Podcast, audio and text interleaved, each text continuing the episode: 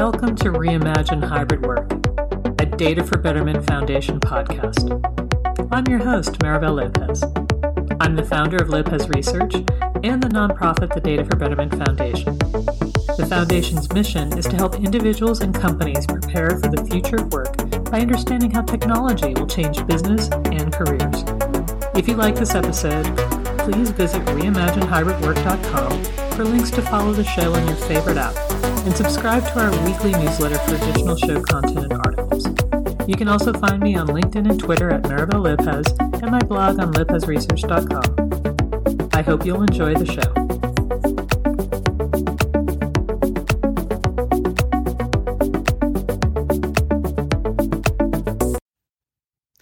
It's clear that the future of work is changing and that AI and automation will be a key aspect of any organization. But AI and automation is not necessarily the easiest thing to do. For my other podcast, AI with ML, I actually had an interview with Anisha Biggers of NTT Data, and I thought it might be applicable for this podcast as well as a introduction to AI and automation and maybe some of the things you need to think about as an organization as you're trying to basically do things such as eliminate routine processes to really improve the employee experience. So, with that, I hope you enjoy this episode. We are in June. Next week is July 4th week. So we're going to skip publication of Reimagine Hybrid Work next week, but we will see you the following week. So, looking forward to talking to you somewhere around July 10th. Take care. Bye bye.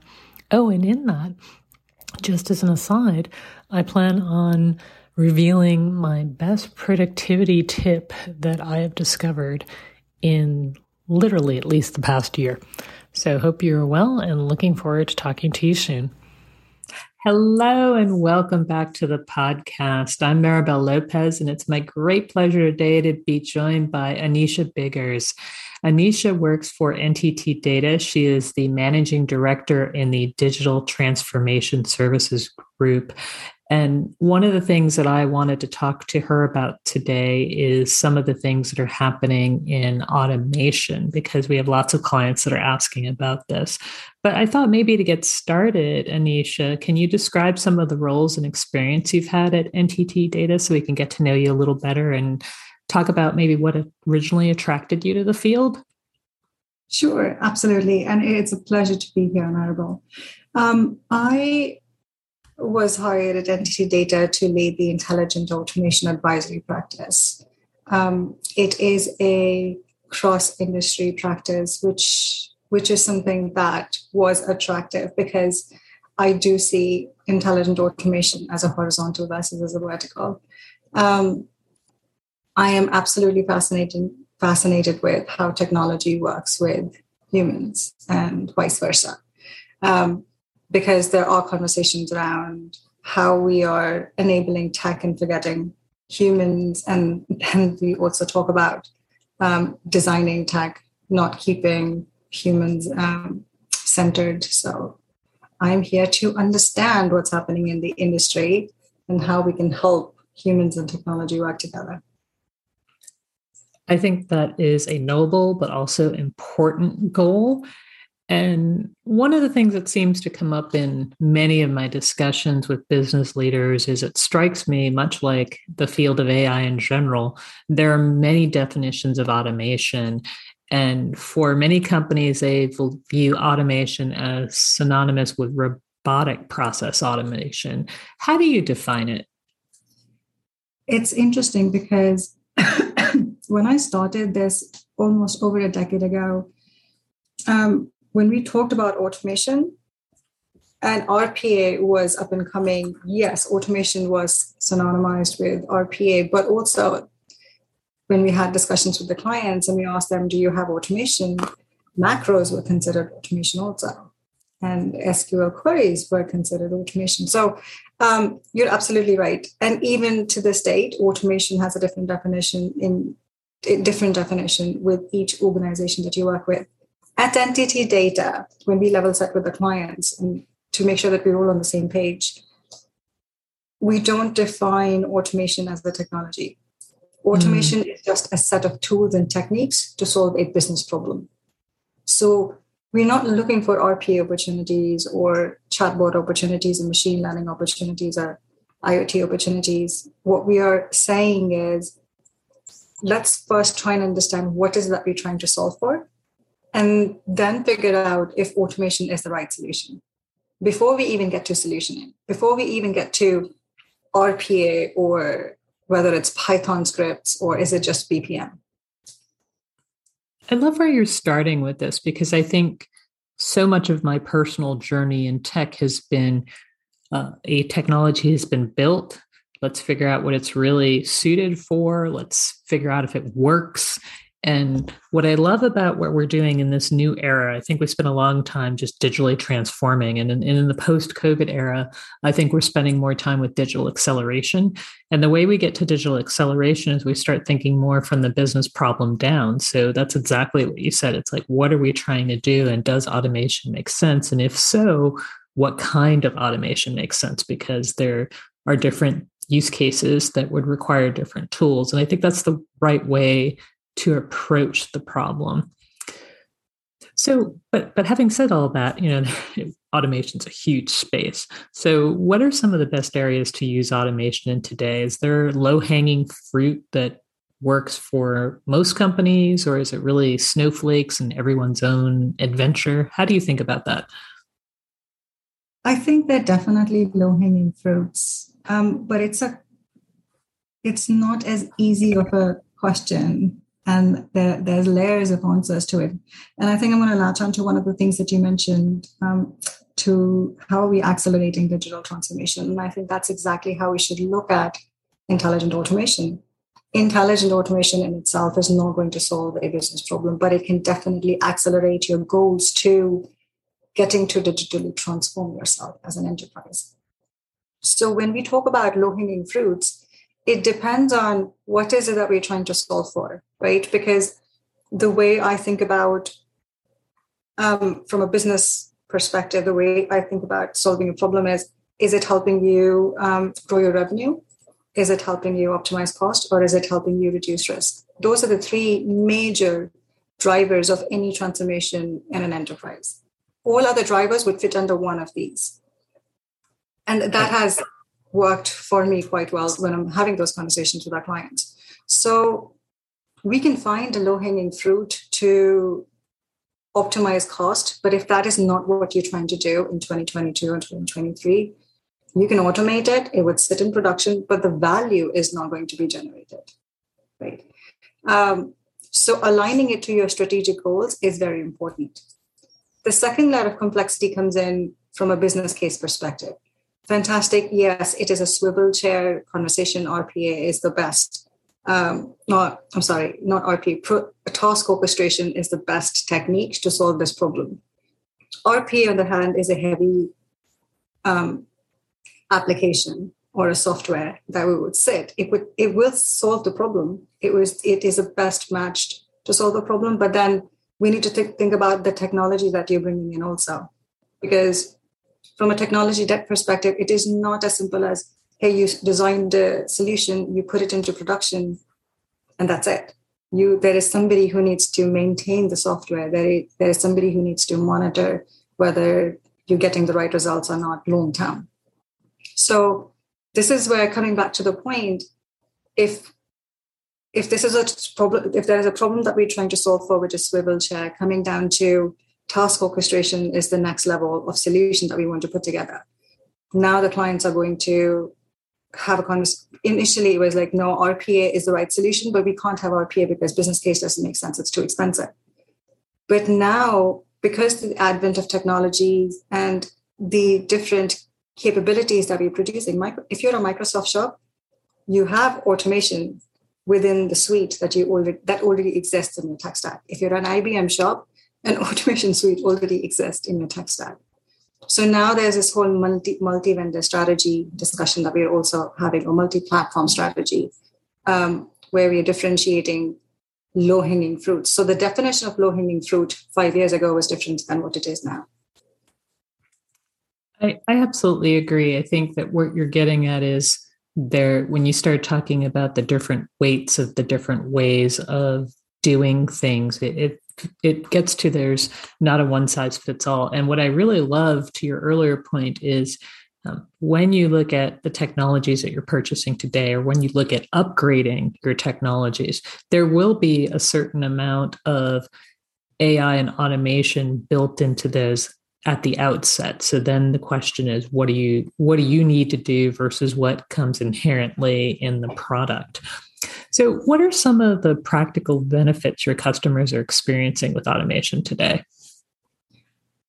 i think the the latest one and the one that's on top of the mind of everybody is um, how are you virtualizing your workforce because with great re- resignation the issues with attrition post COVID um, and how to start collaborating virtually was an issue. We weren't we weren't ready for it. We weren't used to it.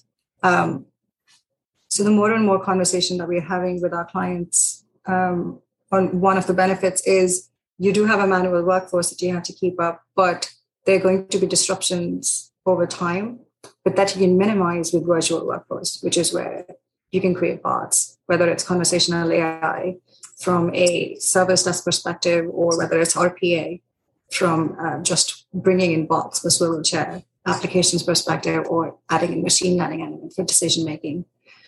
Um, inherently, when you do that, there is a cost optimization impact of it um, with any automation because at the end of at, at, the end of the day, that is what we are trying to do. Uh, inherently, when we're reducing the cycle time or the time to market um, we're inc- improving customer experience it actually boils down to you know what it's going to either grow your revenue or it's going to optimize your cost the other example that i would give is data monetization and it is less talk I, I shouldn't say it's less talked about but but it's different it's used in a different context for example, I was just having a conversation on 5G. 5G is a technology that is coming up. It's not directly related to automation, but with the advent of 5G and the way we're going to use operational technology, we're about to generate huge amounts of data. How are we leveraging that data? Um, by processing it via automation to create more near time, real time decisions. For, I mean, it has huge impacts on manufacturing and retail and healthcare. Um, but accelerating your decisions and be able to do near time, real time calculations and processing is what automation is going to um, improve and aid.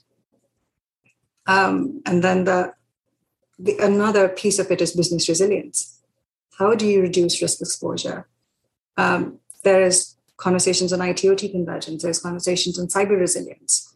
Um, how do we create autonomous operations moving forward? so that we're not just maintaining business continuity, but we are becoming a data driven enterprise that is business resilient.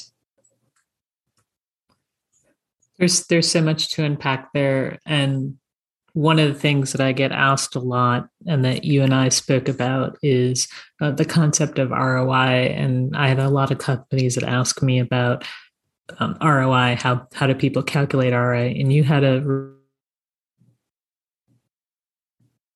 a little more about that and how it applies to automation.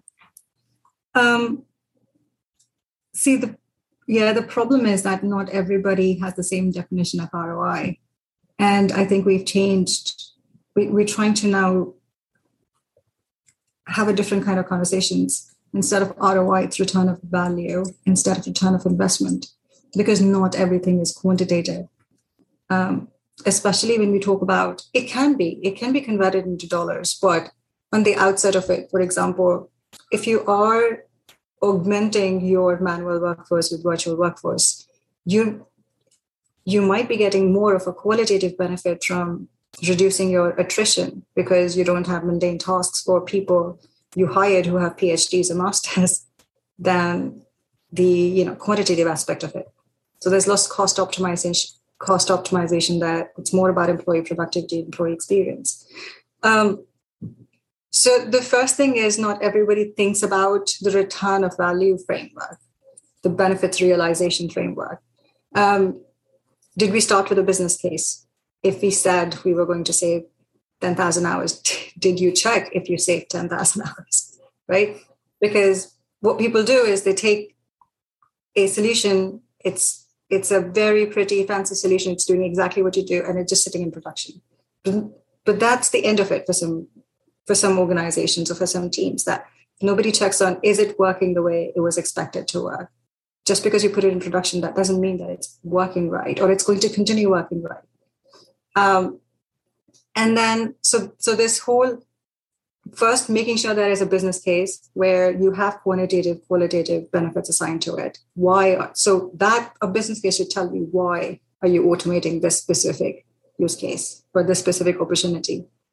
Benefits real and then that should be connected to benefits realization post production to be able to say this is the business case. These are the qualitative and quantitative benefits. Are we realizing those benefits? Because at some point in time you should give yourself enough flexibility especially in today's agile community that we need to pivot. Either we need to enhance the solutions or we need to redesign the solution um, or we need to just retire it because it's not helping us at this point in time. So, yes, the return of value conversation is very important to have.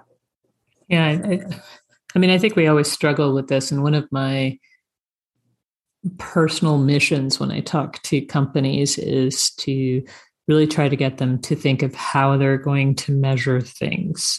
Um, because you can purchase a technology, you can deploy a technology, and then at some point somebody asks you what the value is that you are getting. And yeah. Sometimes the value can be measured in dollars, sometimes it could be measured in things that don't have to be done, sometimes it could be measured in speed of process. But I think you really need to understand what you're measuring and the metrics for success before you make a deployment. And that just seems like the most dead obvious thing to do, but it is shocking at how many times we get to the other side of an implementation and somebody says, to the person that purchased it okay where are we? What do we get? And it's like um we're here and they don't have a good way to measure success. So i think this is a really critical discussion. And you know i think there's lots of things that people struggle with but from your perspective what's one area that companies struggle with in automation and what should they be doing differently? Um, I think the main the, the two main, main culprits that I see. The first is not realizing that to my previous point, automation is an accelerator. It needs to be aligned to your business strategy. Because a lot of times I do see, and we do get requests um, can you look for RP opportunities here? We need to make finance and accounting more efficient. We need to bring in, uh, we need to optimize our supply chain from a cost perspective. You know, how can we bring in those solutions? Or write out looking for technology based solutions like a tool and a hammer situation can you look for RPA solutions, um, opportunities or chatbot opportunities? Where can we bring in machine learning without thinking through why are we asking this? What's the end goal? What is a North Star?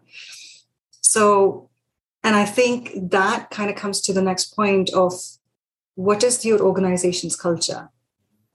Because, you know, a decade ago, the conversation was no, bots are coming and taking our jobs, we're displacing people. Then the conversation became, how are we augmenting the workforce, right? So instead of displacing it, how are we augmenting your existing workforce? And now the conversation is how are you enabling your workforce with automation? It's not just augmenting it, it's not just displacement. It is how are it's automation is not going anywhere. It is it is here to say you are getting efficiencies, um, you are making progress from a technology perspective.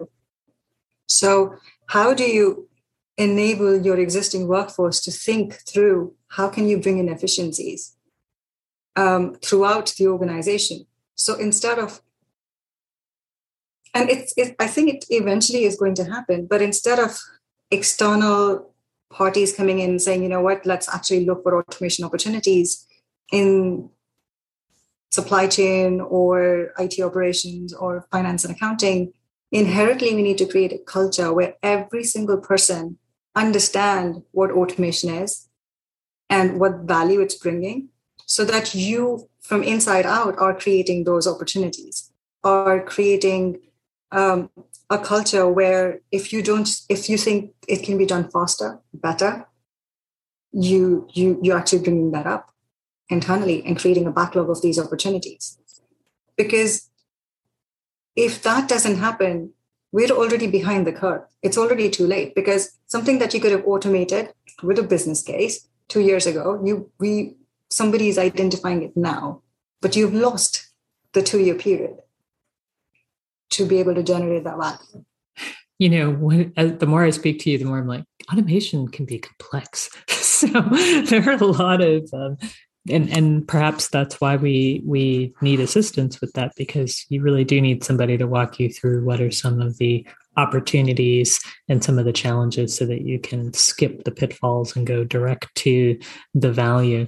Now, one of the things that I've also spend a lot of time speaking with people about is AI. And for some people, AI is one of these things where they think it's um, science fiction. For other people, they think, oh, yeah, it's possible, but there's a lot of different perspectives on AI. So, from your perspective, what's changing in the AI, in the AI space, and how will this change automation? What advantage should we be looking forward to? So, yeah, and and it's it's funny because there's some folks who talk about IA and AI synonymously because it's automation, but it's artificial intelligence versus intelligent automation. So for me, I don't think about it separately.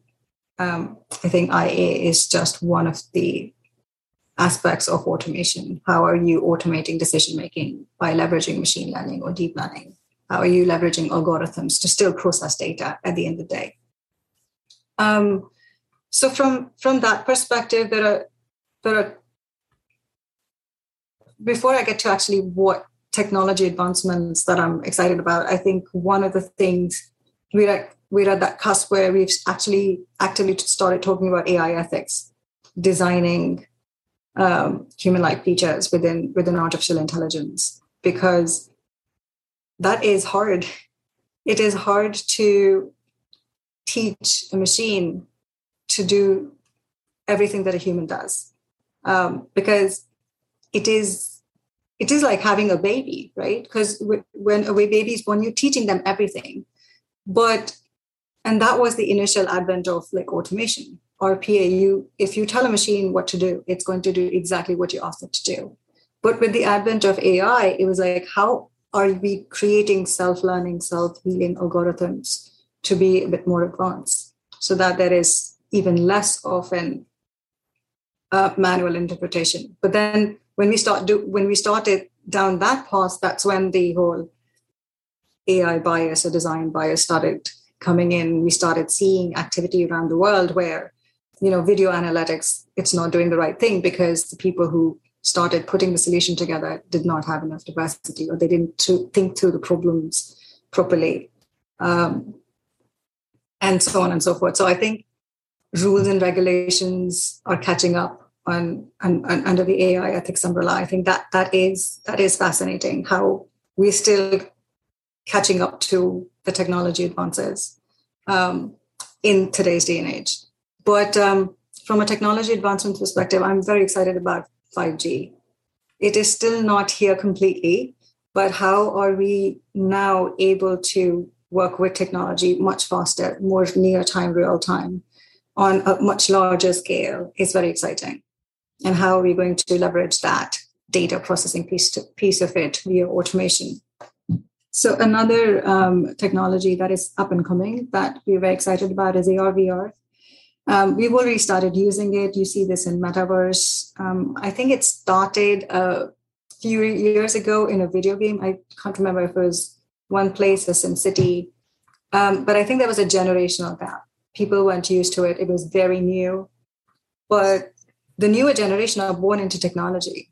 They're born to not just technology, but changing technology, ever changing technology. So the way we're going to use that technology now is very different. And the amount of data that we're going to produce and process, um, I think there are there is a huge opportunities from from an automation perspective to be able to help real time, near time decision making. But practically outside of the whole metaverse conversation, I think we've already started using AR VR, for example, field services and manufacturing. How can we again help and aid field services folks where they don't have to pick up a phone and call somebody or come back and take a training to be able to resolve an issue. But you have a technology that exists that can walk you through a solution real time. Yeah. Um, or for that matter, in healthcare, how can you help a patient near real time without having to wait on you know critical issues?